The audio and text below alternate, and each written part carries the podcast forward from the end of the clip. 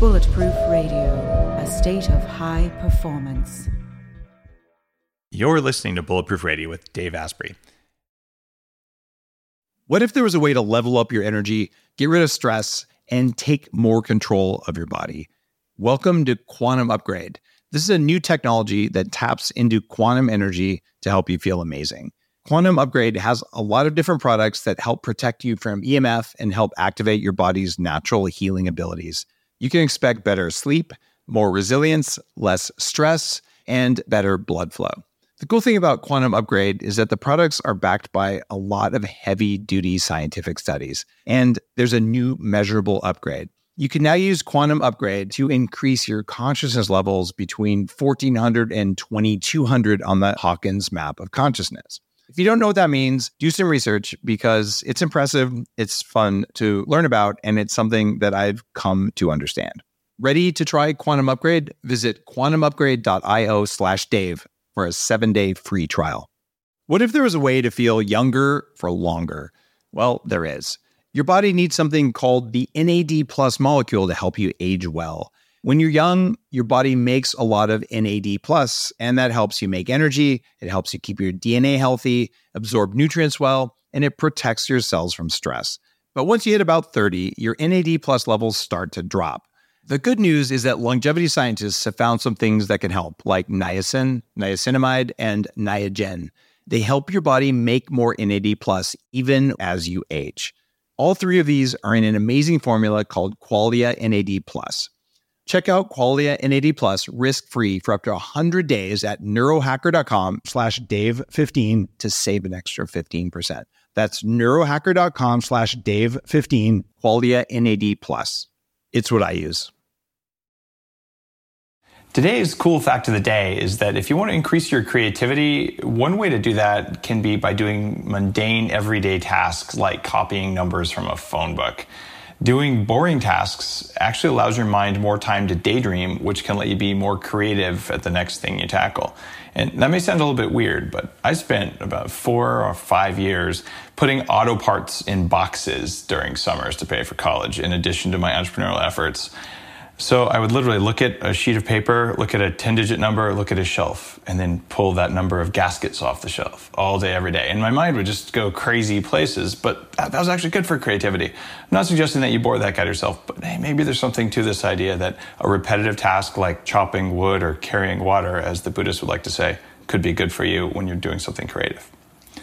Everyone's talking about red light therapy beds, and for good reason.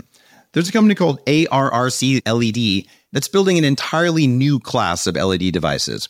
ARRC LED beds integrate proprietary scanning technology and frequency protocols to shape the delivery of six different wavelengths in dose optimized photobiomodulation.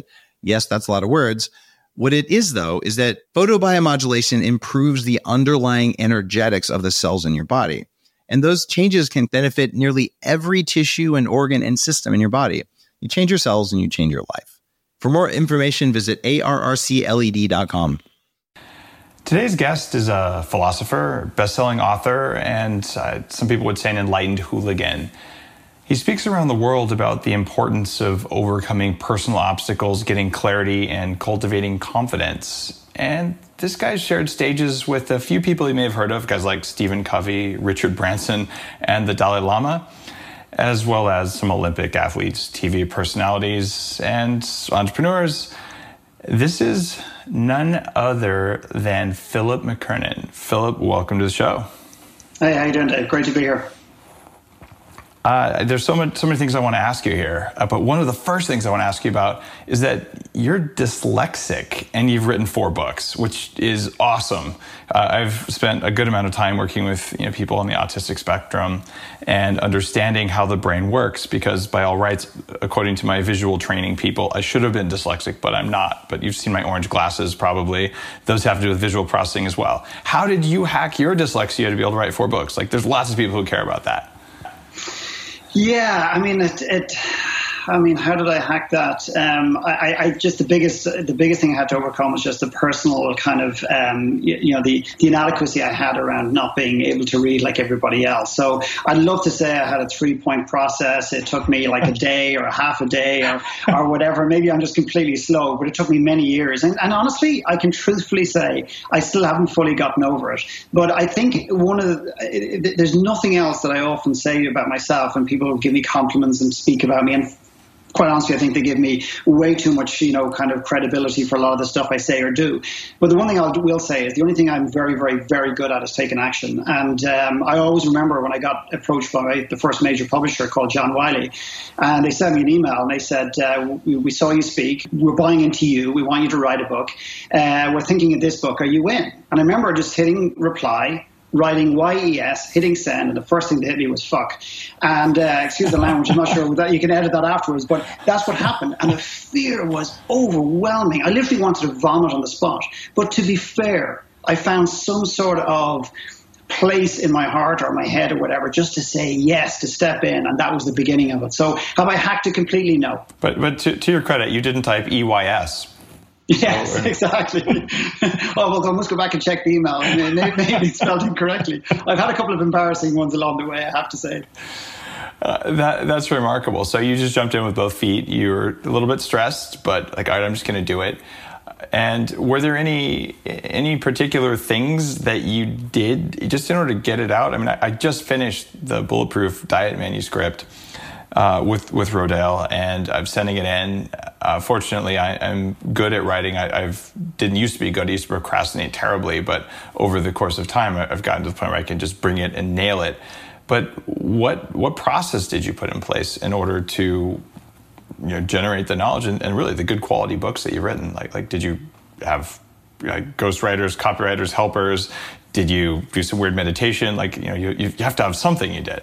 Yeah, all a bit of all of the above. I mean, I had a team around me, but actually, you brought up something really interesting because when you think about what I've been offered, like I was offered a say a book publishing deal with a large publisher, and they gave me a hell of a deal, right? And it was a book and a, a you know a, a, kind of a previous chapter of my life of my life. Excuse the pun. The first two books were about real estate and wealth building, and now I've moved into a slightly different phase of my life, but kind of evolving. But but going back to that, I think it would have been so easy for me to say, oh, "Hang on, I'm dyslexic, so so no, thank you."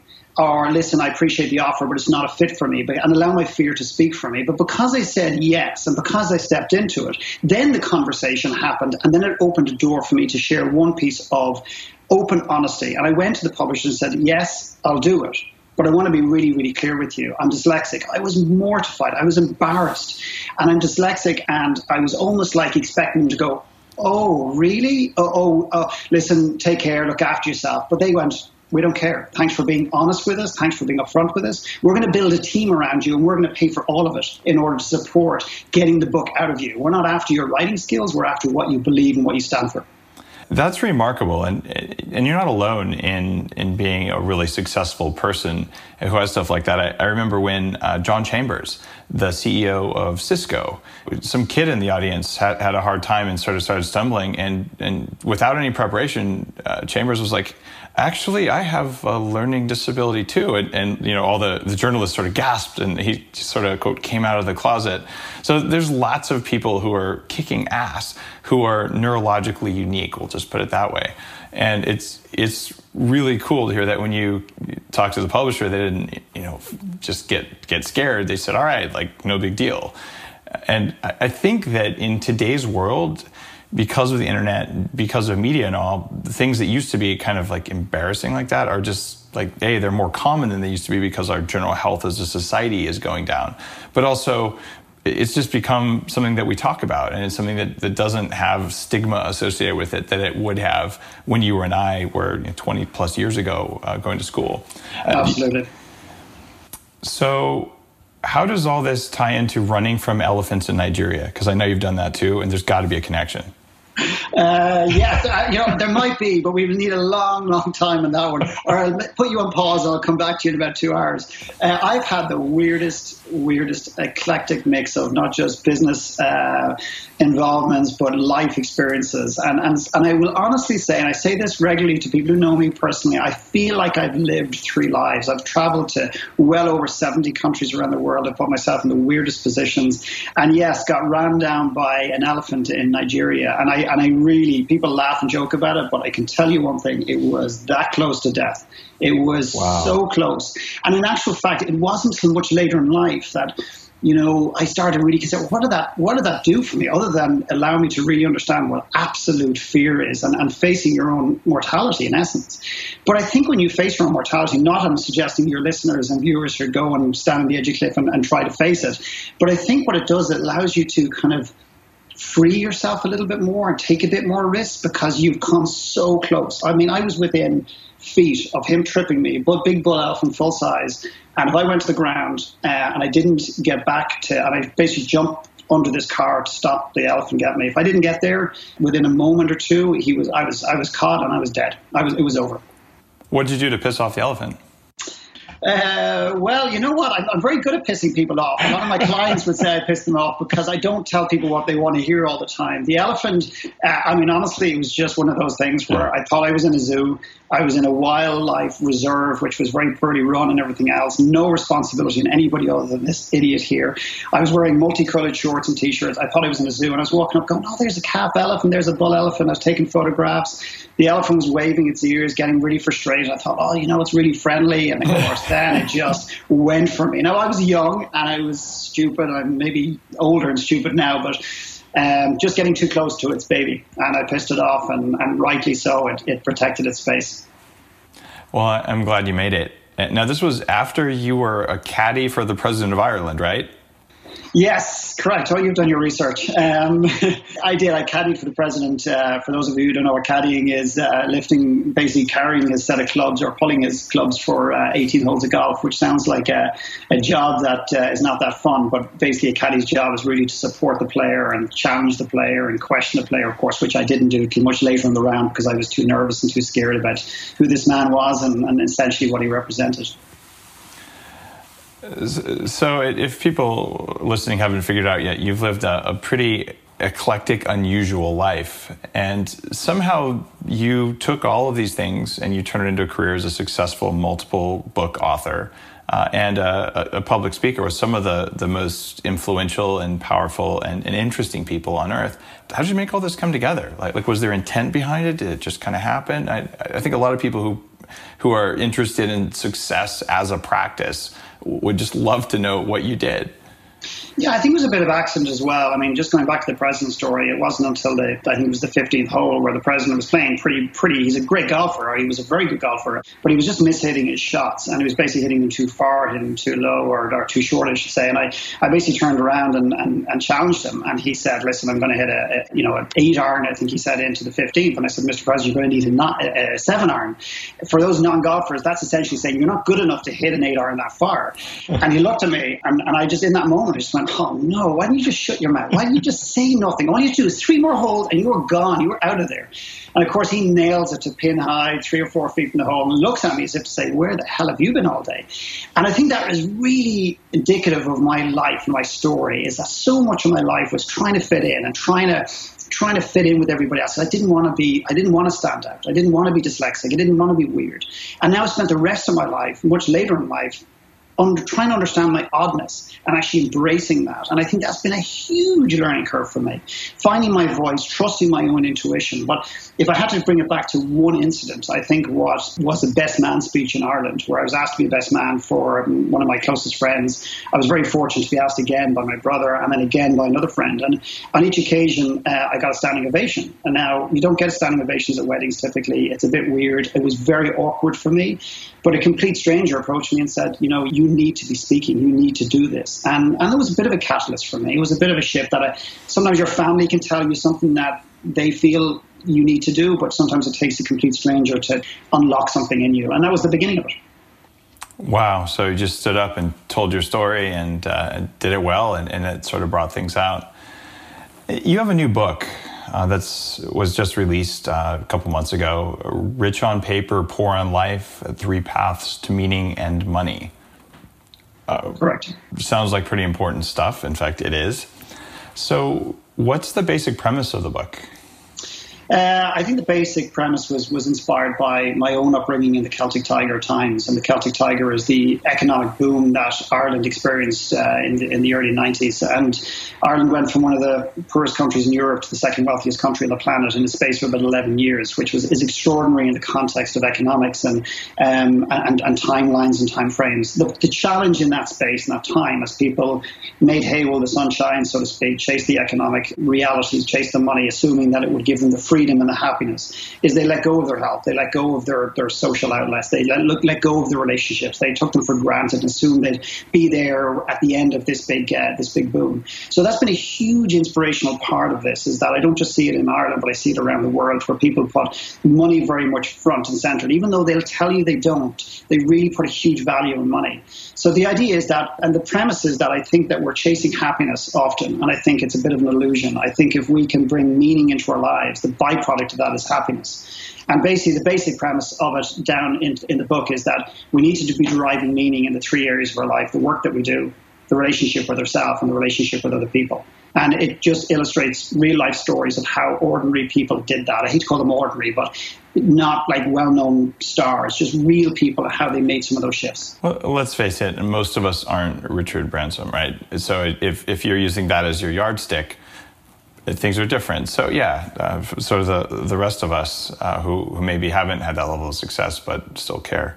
I, and that's an interesting point, Dave. Is the relatability is is really important. That sometimes people get inspired by somebody who has an island and has many many businesses, not to take away from what he did, but the relatability and therefore the chasm, the gap between what they've achieved and what we're where we are right now is often so it's so difficult to kind of comprehend that, and that's a really important part. Is illustrating change from people who are everyday people, if you like. I, I, deal with that uh, personally. I, I disclosed uh, a while back that when I was 26 years old, I made $6 million in the dot com boom. And yeah, I put my health completely on hold. Like, who needs health when you're making millions of dollars as a young man? And no one ever hears the part where I lost it when I was 28, when, when everything came back down. It's like I've been working my butt off uh, for all this time, supporting a family, you know, working in a cubicle and, and all that kind of stuff, uh, well on my path of biohacking and, and improvement and all that. And it's only been what nine months that I've been full time bulletproof. The rest of the time I was a VP at a big company, working hard, you know, flying around, doing what VPs do, and, and that relatability thing is really important because even the other guests on, on my show, everyone's a normal person who deals with normal things with varying levels of success. Some of them run small gyms, others of them are research scientists, and others are really successful entrepreneurs, but it doesn't really matter. All of us face the same basic challenges. Some of us have more tools to try and outsource parts of them, but it, it's kind of the same thing. Mm. Absolutely, and and interestingly enough, is that the ironic thing is that when you start to, as I call it, look look at your life off the ice, and you start looking at those relationships, you start getting meaning from from your from the relationship with yourself. You start really reconciling some of those issues that you carry, and some of those judgments that you, have, carry, and those expectations that you carry, and you're dealing with internal stuff, and you start looking at you know maybe either doing something different that you what you do for a day-to-day work point of view or changing the way you do it to bring some more meaning into it the ironic thing is the money follows. And I know it's an old cliche, do your passion, money follows, and all that. And that pisses me off sometimes because it's not entirely delivered in the right way. But the, the clients that, that have started to do this, the money that they're making, but it's the money, they don't define themselves by what they make and they're not defining themselves what they do. What they do is just an expression of who they are. Where in Ireland and around the world, I see people have become what they do which is so sad because it becomes one of the first questions at a dinner party. Oh yeah, yeah, Dave, how you do? So what do you do? What do you do? It's almost like we need to know what you do in order to put you in a box, which I think is, is, is sad. What do you answer when people say, "What do you do"?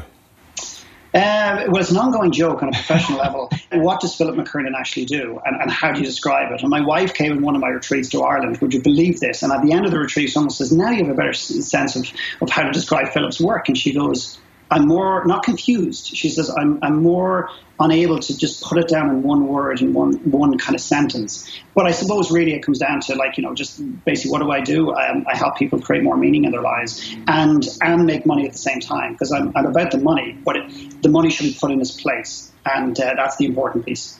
I, I never know to say it at a at a dinner party either. I, like, what do you do? I'm like, I, I don't know. Uh, like, I help people in various ways, like the number one ranked health podcast. But uh, there's also this coffee thing, and oh, brain hacking, and, and it's like I don't know, like whatever helps people and whatever helps me, I tend to take this, test it here, and put it out there. There's there aren't words for that. Uh, and if there are words for what you do and you like that, that's cool. But if if there aren't words, maybe there don't need to be words. No, and I've, I've been okay with that. I think yeah. there's a little bit of mystery, and I think then people go delving. If people have, you know, if you speak on a stage and people kind of resonate with you, they'll, they'll, they'll find their way to you, and like yourself. And, and and the feeling I get from you, and maybe I'm wrong, is the sense I get from you, having only you know met you briefly a couple of times and yeah. and looking into your stuff, is that you're not consumed by what the consumer wants. What I what I get from you, and maybe I'm wrong, is that you you give people you you develop stuff that you honestly pe- think people need, and I think there's something really cool about that, where people keep saying to me, why don't don't you go out to your clients and ask them what they want and everything else? And I don't give them what they want because what I do is I'm all about creating experiences and challenges and questions that I believe that people need.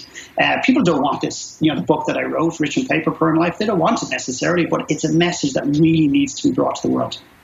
Yeah, uh, doing what works uh, is is more powerful than doing what people want. And, and there's that old kind of tired story. You ask a tractor, or tractor, ask a I just gave away the punchline. You ask a farmer from uh, 100 years ago, what do they want? They don't say a tractor. They say, I want a bigger horse that could pull a bigger plow. And so some crazy guy goes out there and says, well, screw this noise. I'm inventing a tractor because either it's what I want or it's what I think everyone wants. And those are the guys or women who totally transform things. Those are the disruptors. And I, I don't know how to not be a disruptor. It's just how I am, and I get a sense that you're like that as well. Like you're just going to do what what you think is right. And funny enough, when people realize that they can pursue meaning instead of pursuing a certain title or whatever else it is, that it does it disrupts their life, and that's what's cool about your book by by helping people see the power of focusing on meaning. I think that you're doing more for them than they might recognize. That's actually why I wanted you on the show. Mm, thank you. Thank you. What about people's relationship with money? Uh, is it dysfunctional? Is it functional? Uh, what, what do you tell your clients, especially the ones who go from where they are to 10 times bigger than that? Uh, what's, what's the secret there? I honestly, there's not many things that surprise me in life. I, I have heard so many things. I almost would say I've heard it all. Probably not the very time that you hear something that you don't expect. But over the last two years, I started to have the conversation about money. What does money mean to you? What is your relationship to money? Not about how do you make more and what do you do with the money that you have, but like when you start studying the relationship to people and start bringing them through a process where you start to really understand their, you know, their history with money, their how they grew up around money, what they feel about money, the charges they have around money. You know, what do they, they you know, when you just even give them money and put it in the hand, like what, what do you feel? What comes up? What emotions come up? It is absolutely extraordinary the dysfunctionality in money in society today and how how it controls us. And here's the sad, the sad piece, or here's the challenging piece. There will be people listening to this right now going, "Yeah, I can imagine." Actually, got a friend Tracy. Now she is, oh my God, she's got dysfunction. The people themselves don't know. There's an unawareness of how money drives us, and it's been one of the most fascinating, challenging, and extraordinary conversations I've had with people. And my clients range, range from like you know range from billionaires, like the top 1%, some of the wealthiest families in America, who I can't mention the name, to people who literally don't have any billions, have minus hundreds of dollars, who are trying to get a business going, trying to get, you know, kind of take control of their life, etc. And uh, the, the difference, the difference between the two is almost it, it's it's incredibly similar. I've had a woman literally sit in a room one day and go, "Guys, I'm hearing you all talking about not having enough money. I've got 100 million in the bank, and I'm telling you one thing: I'm as dysfunctional like the rest of you around money." But I'm coming at it from a slightly different perspective. So it doesn't matter whether you have it or you don't have it, the dysfunctionality and our attachment and our emotion to money is extraordinary. And it often keeps us from actually bringing the money that we want into our lives, if that makes any sense. All right. So we just crossed into Hippieville. and it keeps us from bringing the money we want into our lives. What does that really mean? All right, so I, am going to put on my my barista. Actually, I wasn't a barista. I was a Baskin Robbins 31 flavors scooping guy. I, I did that for a, a couple of years part time when I was in school and I could win arm wrestling every time because I had this big scooping muscle. But uh, going from that kind of a mindset where you're like, okay, I, I make a minimum wage uh, and I work pretty hard and I have a boss and I get X number of hours, how does how do you from that mindset how do you bring more money into your life? It, it, i know it feels like a quantum leap for, for people who are just getting started in their careers or people who are stuck. What unsticks them or what is what does those words really mean yeah, I, I, can't really speak to the people who are, you know, making minimum wage with respect. And it's not that I can't speak or don't want to speak to them. My clients tend to be entrepreneurs who have a business who are just struggling. So I would see them slightly differently. There's, they're, they're still people, but, you know, these are entrepreneurs who are, you know, getting by, they're covering their overheads and everything else, but they just haven't broken through in terms of that, you know, into profitability, into, you know, making a good and, you know, retained incomes within the business and, and, and, and creating a business that, that actually is not controlling them. So that's really the 99% of the clients I'm working with. So it would be unfair of me to try and speak to the other the other side of that that coin, so to speak. Um, often they, they've got the sales ability, they've got the marketing ability, they understand their business, they're they're aligned with their business to some extent. But there's there's old patterns about it's often what I see about people with um, I often see and again I don't work in the nutrition space and the diet space and the fitness space. I don't even claim to, never bring it in to my work ever. But there's something really interesting happening in the community of people I work with. Is that they come in, they go through a lot of shit. They ch- they're challenged to the core. They move through a lot of stuff. They get rid of a lot of stuff they've been carrying that they didn't weren't aware of.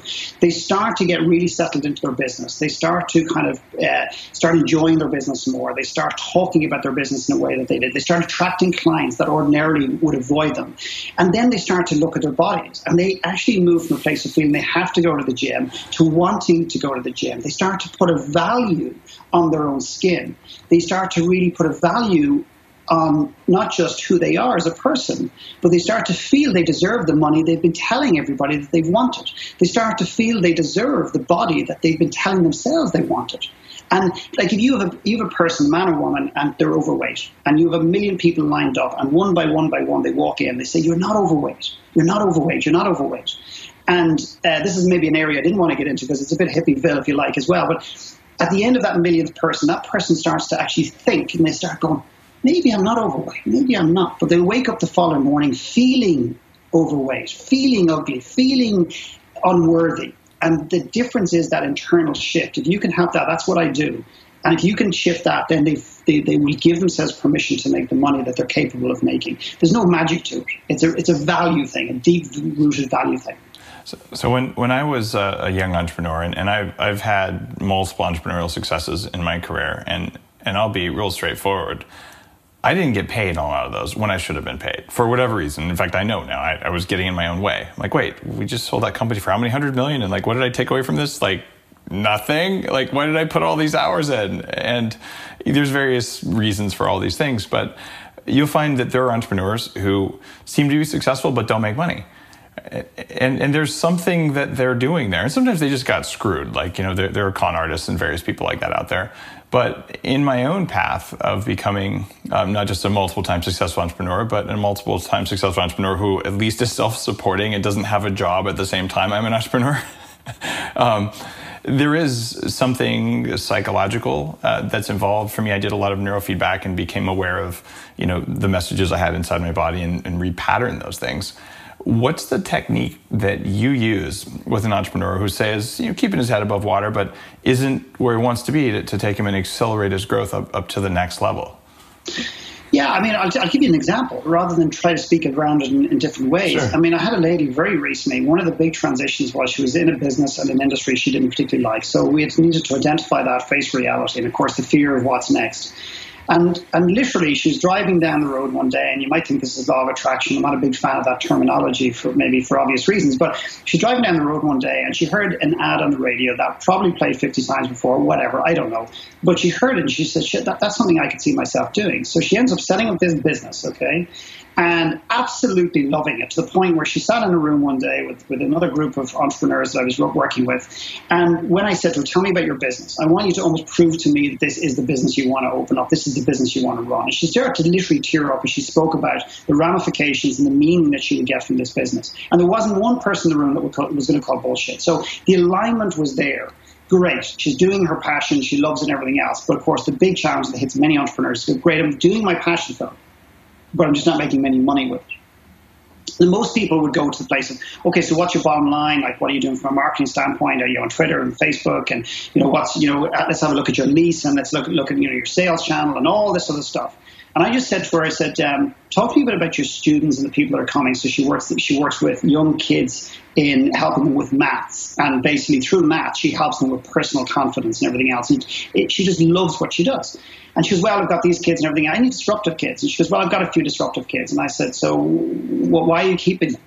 And she just goes, um, well, you know, I mean, you know, she didn't want to say no. She, she, she wanted everyone to like her. She has a scarcity mentality, which is driven from her history, her background, which is driven around money because there's never enough money.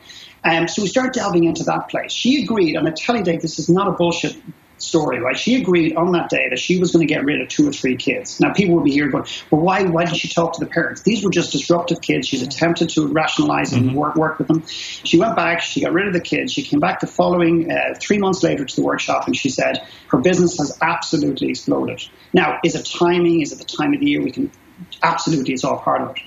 When I said to her, why? She was up 30% up to the end of August 30% in her business versus the entire year last year. And I said, why? And she said, because I start putting a value on myself and my clients and my workspace. I didn't put a big do- sign on the door saying, all asshole kids have now been kicked out, come and sign up. I basically put a value. I asked these kids to be removed. The kids are not the problem. Parenting issues, whatever, I don't get into that one. And she put a value on her space and her business started to grow because she could speak about it in a different way. People felt it, people sensed it, people could feel the energy when they went into the room, and her business was taken off. So that's an example of one real life example, which is very, very recent in the last four weeks. A lot of people, uh, especially younger entrepreneurs, uh, have gotten so into you know automation, automating their life, that you can spend so much time automating your life to save time that that the equation becomes unbalanced. And I, am I'm a big fan when I'm coaching people that you look at your not just time, uh, but space and, and also your attention and your energy. And, and if you're doing things like something stupid, booking your own travel, right? Well, who can't book their own travel? Like it's so simple to go to your favorite travel site and do all that stuff. Uh, well, it's not that simple if you realize that you're probably going to change your flight three times by the time you come home and that you're going to be stuck somewhere. At that point, okay, it's going to cost you 25 bucks to work with a human being travel agent or whatever. But honestly, it was $25. And how much stress or energy did that save you? Do you find that the people, even the very successful people you're working with, are kind of nickel and diming themselves uh, on, on things that are sucking their energy and their time? Is that part of the things that you do to help them value just that, that mojo or whatever it is? Or is that kind of outside the realm where you, you work with people? No, I, do. I mean, I, I, do cover that space. I mean, I often tell the story, uh, well, not often, every so often, about my wife who doesn't appreciate me telling the story. About one day we're sitting down. I said, "Why don't we sit down and watch a movie?" She goes, "Well, somebody's got to do the ironing." And I, and, and I, got, so I got that tone, and I said, uh, "You want me to look after it?" And she goes, well, "What do you mean look after it? I mean you're going to give it to somebody to, you know, to do the ironing, and you're going to pay for it?" And I said, "Absolutely, because I believe my time is worth more than that." and, um, and, I didn't ask for permission to share this story, but uh, she's not here, so what about it? But anyway. Um, so, so I, I, said, can I just sit down? I said, what, what's the real, what's really going on here? Yeah. And ironically, this is this is where the story went. It wasn't about the money that I would have given to somebody to iron the clothes. It was basically, I said, if I got someone to iron our clothes on a regular basis, which I believe we should do, because I value my time, perhaps with respect more than you do. If you were to have that conversation, you were to tell somebody that you had somebody iron your clothes, who's the one person in the words you would not want to tell? And straight away, she just said, her mother.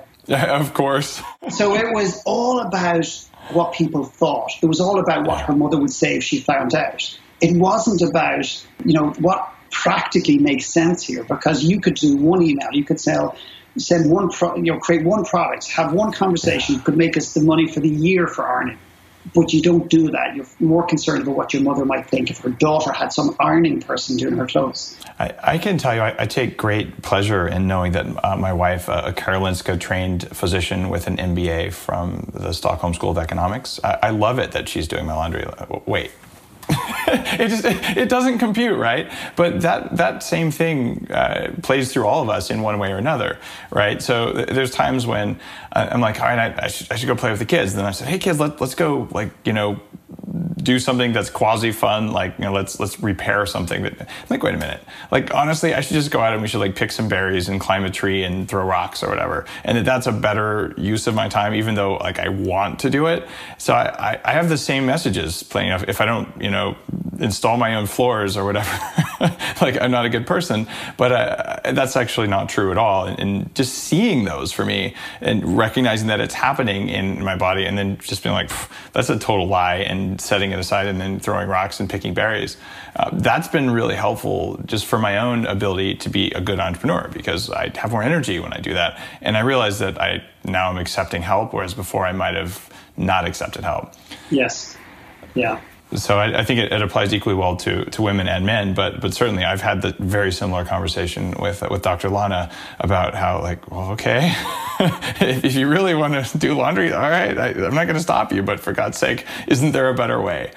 Yeah, I, I, have a saying that we give ourselves what we feel we deserve in life, and, and, and I honestly believe there's no truer words that have come out of my mouth in the sense that uh, it's been proven time and time again. And when people start to shift that internal value and put a value on themselves, they start to then look on the peripheral, the outside of their lives, and they start to give themselves the um, the freedom and, and, and they start to, to, to, take up things they want to do and they start and they drop things that they don't want to do. So when that value shifts internally, which is which is a process, it takes time.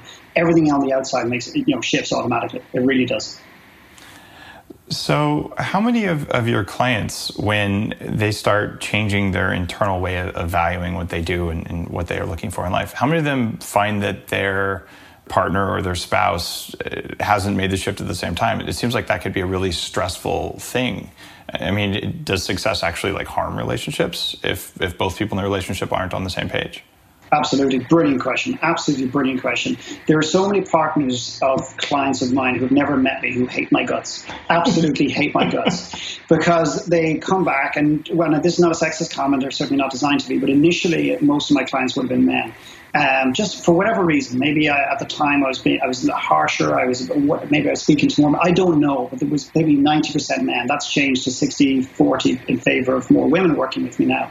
But initially, the, the response back would be, well, listen, these are things I could have told you. Why are you going off and spending money and spending time with this Irish guy? And sure, we, we could have, you know, all this stuff was going on because they felt threatened, or maybe legitimately they thought I was full of shit. Whatever, I don't know. But it, it, interestingly enough, when they get through that phase of you know, that fear and they hit that tipping point where they actually let go of their own insecurities, which are all driven by a lot of their own insecurities, and they actually start to recognize that actually their partner is fundamentally shifting.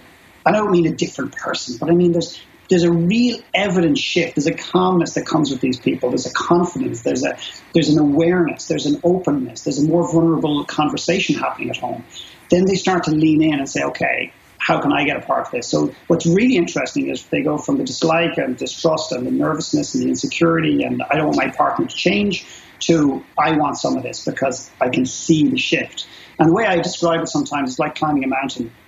And uh, I say this in the most, I'm trying not to be condescending because I, I love, my wife is amazing, but she would admit to this as well, is that when I started to climb the, the, the mountain of life, if you want to call it, she was nervous. She didn't know what to do. And I started exposing myself to stuff that honestly, probably two years earlier, I would have thought was weird.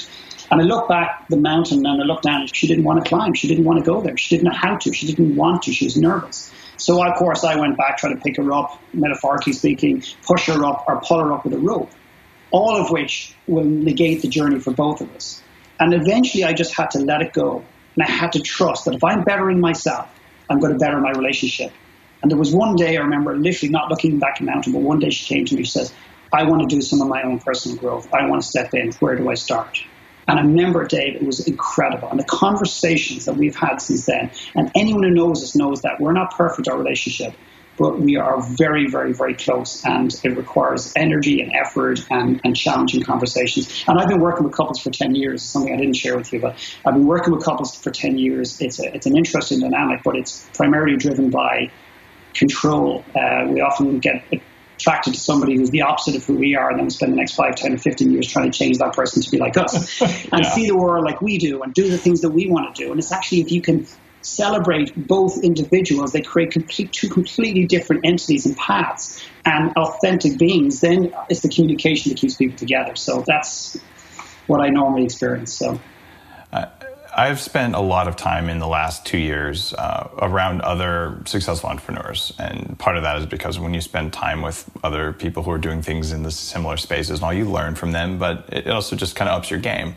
Uh, so I've noticed that there are a lot of people, especially people who've had recent success, who have relationship stress because you know the just as you're describing one person kind of starts to quote pull ahead but but they're basically just just bringing it. And the other person's made really uncomfortable. And this can be men or women. It, it doesn't matter. Uh, I, I, think it might even be tougher when the woman starts to be successful because there's all these messages about masculinity for men and, and whatnot. Uh, but w- whichever way a, a couple is working uh, it, it, seems like it's, it's, almost like a spring. One person goes, and then the string, spring stretches, and either the the partner who isn't moving starts to move, or the spring breaks. Uh, but it is a stressor, no doubt about it. I'm, I, I had something similar too. In my case, I focus most of my personal growth on neurofeedback and other sort of biohacking things uh, because it's the fastest that I've found for me. And I remember the day very well when uh, when Lana said, "You know, I, I think I want to do 40 years of Zen." I'm like, "I've been waiting for you to do this for five years. Hallelujah!" And the changes start happening, and it, it's it's really cool because it, it's important. And this is something that I, I never see written about in business books and in books on success and all that stuff. Is what happens when you're successful what happens to your relationship. And that's something that, that you're i'd say more aware of than most of the people that i that i've worked with. Uh, so any other advice for people who are planning to kick some ass and are already in a relationship? Like, like what should you do to, to, to bulletproof your relationship uh, so as you become successful you both move maybe more in lockstep well, I think one of the most common things I see is people uh, dilute their success. They dilute their aspirations and they and they play small and they start kind of you know slow down because they're afraid of losing their partner, and ultimately that leads to resentment, um, resentment towards themselves, resentment towards the relationship, and ultimately it comes back to haunt you. You have to go on your own path, and I, the, the, analogy I always always use is the mountain. You have to climb that mountain, whatever it is, whether it's a new business, um, you know, a book, whatever that is, and you have to trust that if it's aligned that that, that relationship will, that spring will, will come together. And you have to let your, your, your partner go. You have to let that person go. Um, it's funny when I when I do work with couples, I often ask them to come with uh, you know maybe a couple of things they want to change about their about their partner. And often they'll arrive at this weekend and they'll, they'll have a list, a laundry list of things. Then they're kind of like rolling up their sleeves and go, now here we go. Here's my opportunity to change my partner. Um, and what we do is we, we, we, we basically drop that completely and we get them to delve into you know some of their you know how they how they grew up around talk about money how they grew up around relationships. What was your relation to relation to relationships? And they go what an odd question. But we start delving in like what they witnessed what they grew up around because that's basically what has trained them. And as that as their partner witnesses not just what they're experiencing themselves in terms of their relationship to relationships historically but their partner they, competition and anger and frustration is often replaced by compassion and understanding. They end up coming away with the laundry list that they brought every single time. I've never seen it change. And they literally go like this, rip it up, and they go, you know what? That's not the issue. The issue is here. I've got to deal with my stuff. Yeah. So, my greatest, strongest plea to people is not forget about your wife, forget about your husband, or you forget about your partner. It's not about that, but it's about absolutely you have to go for what's in your soul. You have to. Um, because if you don't, it'll come back and it'll haunt you. And you think temporarily you're protecting your relationship, you're not. You're setting yourself up for a, for a fall eventually. Um, you know, and, and I think that just isn't necessary. You said something amazing. People tear up their lists of wants. What I find when I work with entrepreneurs, and even just in my own path of, of you know, last 20 years, knowing what you want versus what you are supposed to want. For most people, it's a, not the same. You ask them what they want, and they'll they'll answer the way they were taught to answer, but they aren't even clear when you really kind of scrape off all the programming. Oftentimes, it's a big question mark. How do you help people clear away the fog around understanding what they actually want versus what they think they want? Yeah, it's a great, great, great question. And again, this is you know what we think we want up here, which is a lot of our. I see this with goal setting and vision boards and everything else. And and uh, I, I'd rather work with somebody who has no goals whatsoever than a list of laundry list of goals that are unauthentic and things that they think they want because they heard somebody speak about it or they read a book on success. And I think that's one of the challenges in a world today where there's so much information that we're, we're taking the pieces that we think, but we're not necessarily checking and say, are they aligned to who I am? So what I call is intuitive clarity, and the intuitive clarity of what everyone needs to do or wants to do or, or what's in their soul is within them. It's not me. I don't have the answer. So the first thing I do is I call bullshit with my clients and I say, you keep telling me you don't know what you want, but I call bullshit. I call absolute clear bullshit. And it, they, I've proved it time and time again, literally in 20 minutes with a client you go after. I'll give you one quick example. Like an entrepreneur says, "Oh, you know, I've got this software business; it's going really well. I'm making tons of dough, but I know, I just know, McKernan, you keep going after me, and I know in my heart and soul it's not what, what I'm aligned to. I know it's not my passion project. And this guy has a gift that you know his talent is his software business, but his gift is something else. And I just turned around and I said, uh, "Well, what would you do if you were to bring in a passion project to to kind of supplement maybe the business that isn't kind of lighting you up. And he says, Oh, I don't know. And I said, Bullshit. And I said, Get on that board up there. And I put him on this board in front of all these other entrepreneurs. And I said, Just so we're clear, we're not leaving this room until you do you write it all up. And he goes, But I don't know what you're talking about. I know. I said, Bullshit. And we kept him and him and him. And I, I, I should, you know, literally, when he started, he started drawing this concept, and it was all about stillness for young kids to help them with confidence and self-esteem and everything else. And literally, when he stopped and put his pen down, and everyone looked around, people had their jaws open because he created this vision. And he looked back and said, "I have no idea where that came from." And then my final question is, where would the location be? He goes, I don't know. And, I, and he looks at me and he knows what's coming next. And he goes, okay, okay. And he picks an exact location, almost a street in Toronto. Wow. He knew it was all there, but he's afraid of putting it out because of the implications. Because the world now knows. What does he have to change? What does he have to give up? We're obsessed with holding on. Uh, no, when you say he's afraid, he didn't know he was afraid, though, right? He, yeah, this stuff was so he was so afraid this stuff was hidden entirely, and this is what I, I do with a lie detector stuck to my head. like if, if, I'm afraid of something, uh, I rely on an external piece of tech to tell me that there's something there, so I can dig for it because it's invisible. The fact that that people who are listening to this, hopefully they're they're going, this is this is interesting because if there are things there that are invisible to you because of your fear versus things, oh, I know I'm afraid of that. I know I'm afraid of heights, so I'm not going to go on the, the Ferris wheel or whatever. That's a conscious fear, and those are trivial. It's the unconscious fears that just completely screw up your life. They screw up your business. They screw up everything other than putting people on stage and making them draw it until there's probably enough stage fright, enough fear of being exposed that they finally just push through and then they see it. What are the other techniques that, that you might recommend to people, either in your book or just in your coaching practice, to figure out what they're afraid of that they don't know they're afraid of? Dave, it's a big question. I mean, people keep saying to me, you know, how, how do you leverage your business? Somebody, how are you going to get other coaches in to do the work and everything else? I don't. What I do is I do small live experiences, okay. intimate experiences, and that's my specialty. My lie detector is these pair of eyes here. I can look at somebody's eyes yeah. and I know they're bullshitting me and I know they're bullshitting somebody else. So 95% of my business, if not more, is live one to one. 16 people in Ireland, 20 people next month. We're going to Peru.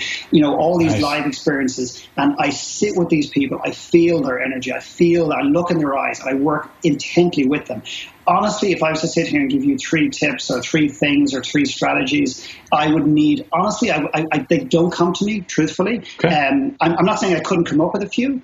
Um, I think just on a really simple level, I think is really just questioning what you say you want. Like even just sitting down and saying, no, no, I want to build a multi-million dollar business. I want this, I want that. I sat with an entrepreneur recently and we did this half day session thing and he sat there and he was telling me about this, all these plans. And I just sat back and said, I said, great, great, looks fantastic. And I can see how you can rationalize it beautifully. I see you have it all. Pl-. I said, just got one simple question. I said, why? Because why what? Have you been listening to me? I said, you know, I've been listening. I know why that fits in there and that business fits. Why are you doing it all? What, what's, I don't get it. I'm not saying it's not there. I just want you to, because my job is to call bullshit. It's easy to tell people what they want to hear. It is so easy to massage people's egos, tell them what they want to hear, and send them home fired up and ready to go. It is very difficult to tell people what they don't want to hear because you get a lot of kickback for that. You get a lot of hatred, you get a lot of anxiety, a lot of frustration. But eventually, those people will break through something and it'll bring them to a different phase of life that they w- was unattainable to them. And that entrepreneur had no idea, Dave. He had no idea why he was creating this complexity because he was so scared of stopping. He's yeah. so scared of the silence and the space and he needs to keep busy because he doesn't have anything from an identity standpoint outside of his outside of his work. He's uncomfortable in his own skin, doesn't have great relationships at home, tells himself he does, tells everybody he has great relationships with his wife and his kids. So never assume the relationships you think are great are great. Always call bullshit on yourself that's probably my greatest advice. Uh, that's a it's a really good really good thing, and, and having good friends who can do that, or uh, therapists, coaches, uh, it, it's it's terribly important because the the biggest mistake that I, I probably made, other than just eating like crap, so my basic biology didn't work, uh, was that I was very unaware of any of that kind of stuff you, you just talked about. So I I would tell myself things were a certain way, and I would just pretend they were, no, no matter what and that actually wasn't serving me very well. And it means you get surprised in ways you don't like. Like you don't make the million dollars you should have made on that deal. In fact you make nothing. And and things like that happen because of that self-deception. So my, my powers of self-deception are so high that i don't trust myself to notice them. Uh, i rely on other people or technology or both. And I don't believe I would have the relationship success, the financial success, the career, any of the things that, that I have been just most most fruitful and amazing had I not taken that step to just say, all right, I, I need some help on this. Yeah, and you do. You need somebody. I mean, there's yeah. people listening here, all, all, different parts of the world, and you know, find somebody who will just who will call the bullshit. And when you stand up to them, I mean, one of the, one of the challenges I find, you know, with with leaders in business is that people aren't challenging them. They'll challenge them to a point when the leader kicks back. The, the person challenging them will back away. So find a coach or a therapist, somebody that is prepared to dig in even further when you lash back at them because entrepreneurs and, and really driven people tend to be quite, you know, aggressive and they tend to be, you know, really strong and, and, and they push back really hard. But you need something that's able to come back and continue to dig in. And if you have that person in your life, you know, that's a valuable asset. It, it really is. And I, I would go so far, uh, and I want to see if you agree, as to say it probably shouldn't be your significant other, your spouse they, they can do it sometimes, but if it's their job all the time, it's probably going to be uncomfortable. Do you agree with that? Absolutely. The person that you need is somebody who's unrelated, you know, unattached to the outcome financially, physically, or emotionally. And, uh, you know, you can go to your brother or your dad and, and they might have the most phenomenal head on them and they might be so grounded and so intelligent and a great entrepreneur and a great business person, all those sorts of things. But at the end of the day, it's coming from a place of being attached to you emotionally, wanting the best for you and not necessarily then putting you in a risky, a risky environment. So somebody who's completely unattached to the outcome financially, physically, and, and, and emotionally is, is, is critically important. It is. We're coming up on the end of the show, and I want to talk about a couple things before we, we end. Uh, the first one is about money not buying happiness. What's your take on that? Does it, does it buy happiness or not? Oh, you're looking. I get the feeling you're looking for a yes or no answer on this one. Um, I, I, think it can. I can think it can give us experiences. Um, I think it can. It can give us the, the, the ability to create experiences. But what I know about experiences is the difference between doing and being happy. Doing happy are things like holidays and and, and you know going off and spending a month here and, and, and going to the circus and going to Cirque du Soleil and all these sort of things. But they're doing and they're and they're great feelings and they make you feel emotionally very engaged. But um, I, I, if I had to say, does money buy happiness? Yes or no? I've traveled enough in the world. I've seen enough different things. If I had to, someone put a gun to my head right now and said, does it yet? If it's a yes or no, I would have to say no. Um, I'm also dealing with extremely wealthy clients on paper and you know, some of like literally some of the wealthiest families in America. And I fly down to, to LA and work with these families in December again. And um, I'm not saying they're unhappy, but I just don't think that perhaps the, the cost of the economic success and the business success has come perhaps on a, on a dilution of, of maybe core relationships and depth of relationships and comfortableness with their own skin. So my answer, Dave, would have to be no, I don't believe it does if it was a yes or no answer. And that was a long way winded answer to it. it it's exactly the, the length of answer I, I was looking for uh, because it, it's not black or white. You know, if you're starving to death, it's much harder to be happy. Uh, one of the things that, that I learned was was making six million dollars sure made me feel really happy, but I wasn't actually that happy. I was just happy that I made some money finally, and I've actually been happier after I lost the money, uh, although I would have liked to have kept it.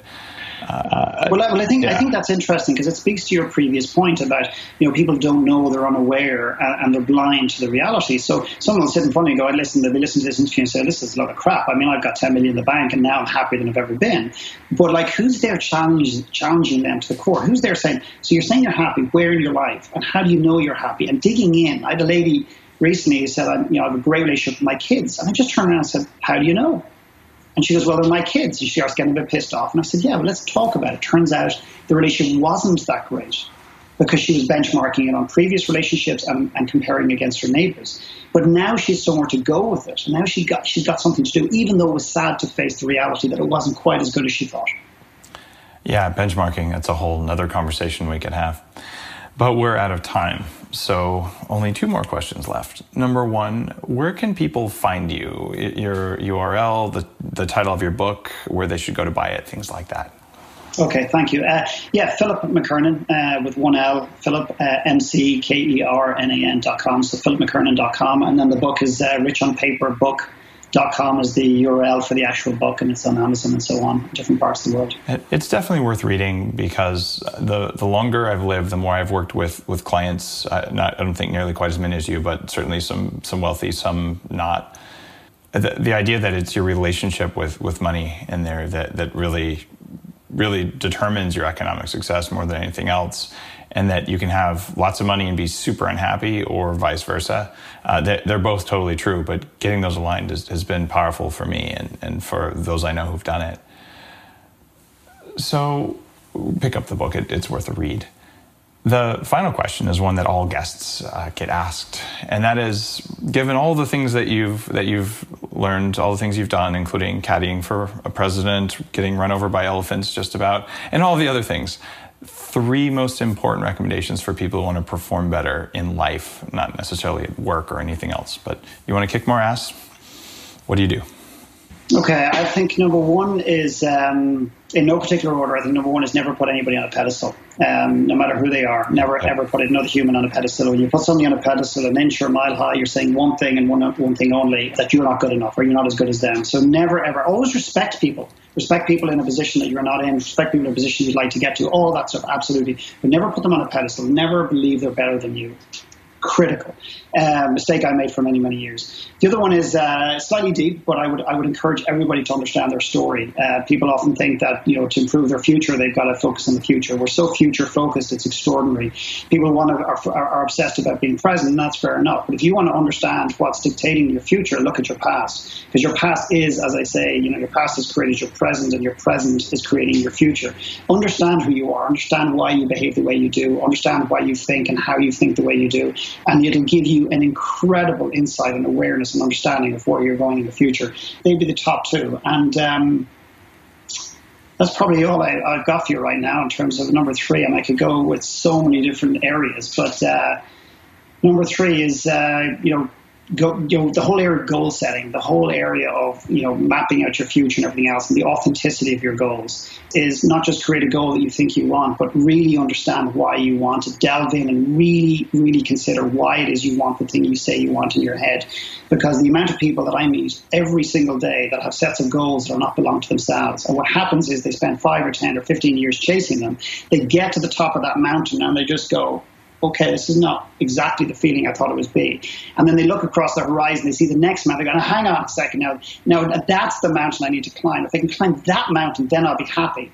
But the reality is that pattern follows them for life because the reality is the mountain they climbed is not authentic. So question what you say you want to the core and, and just keep asking why it is you want it because that will serve you in the long term and it will also solidify and validate to make sure that you are on the right track if you are. Philip McKernan, thank you for being on Bulletproof Radio today. If you're listening today and uh, you got some value from this, I'd appreciate it if you would do one thing. Go to Amazon and buy Philip's book, and then click pre order on the Bulletproof Diet book. Thanks, Dave. Uh, and the reason for that is that Philip's book is absolutely worth reading, and I'm really working on pre-sales for my book. And if these podcasts are valuable for you, it just takes a minute. It's on sale, and I'd appreciate it. And you can buy one, get the other one. They'll be paired together, and then everyone will see both books, and they're both worth reading. Thank you. Thanks, Dave. If you've been listening to this podcast and you're wondering where to start, why don't you just jump in with both feet? Check out the Bulletproof Total Upgrade Kit, which is available on upgradedself.com.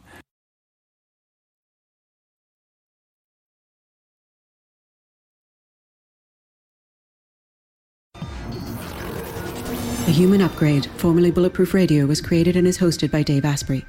The information contained in this podcast is provided for informational purposes only and is not intended for the purposes of diagnosing, treating, curing, or preventing any disease. Before using any products referenced on the podcast, consult with your healthcare provider, carefully read all labels, and heed all directions and cautions that accompany the products. Information found or received through the podcast should not be used in place of a consultation or advice from a healthcare provider. If you suspect you have a medical problem or should you have any healthcare questions, please promptly call or see your healthcare provider. This podcast, including Dave Asprey and the producers, disclaim responsibility for any possible adverse effects from the use of information contained herein. Opinions of guests are their own, and this podcast does not endorse or accept responsibility for statements made by guests. This podcast does not make any representations or warranties about guest qualifications or credibility. This podcast may contain paid endorsements and advertisements for products or services. Individuals on this podcast may have a direct or indirect financial interest in products or services referred to herein. This podcast is owned by Bulletproof Media.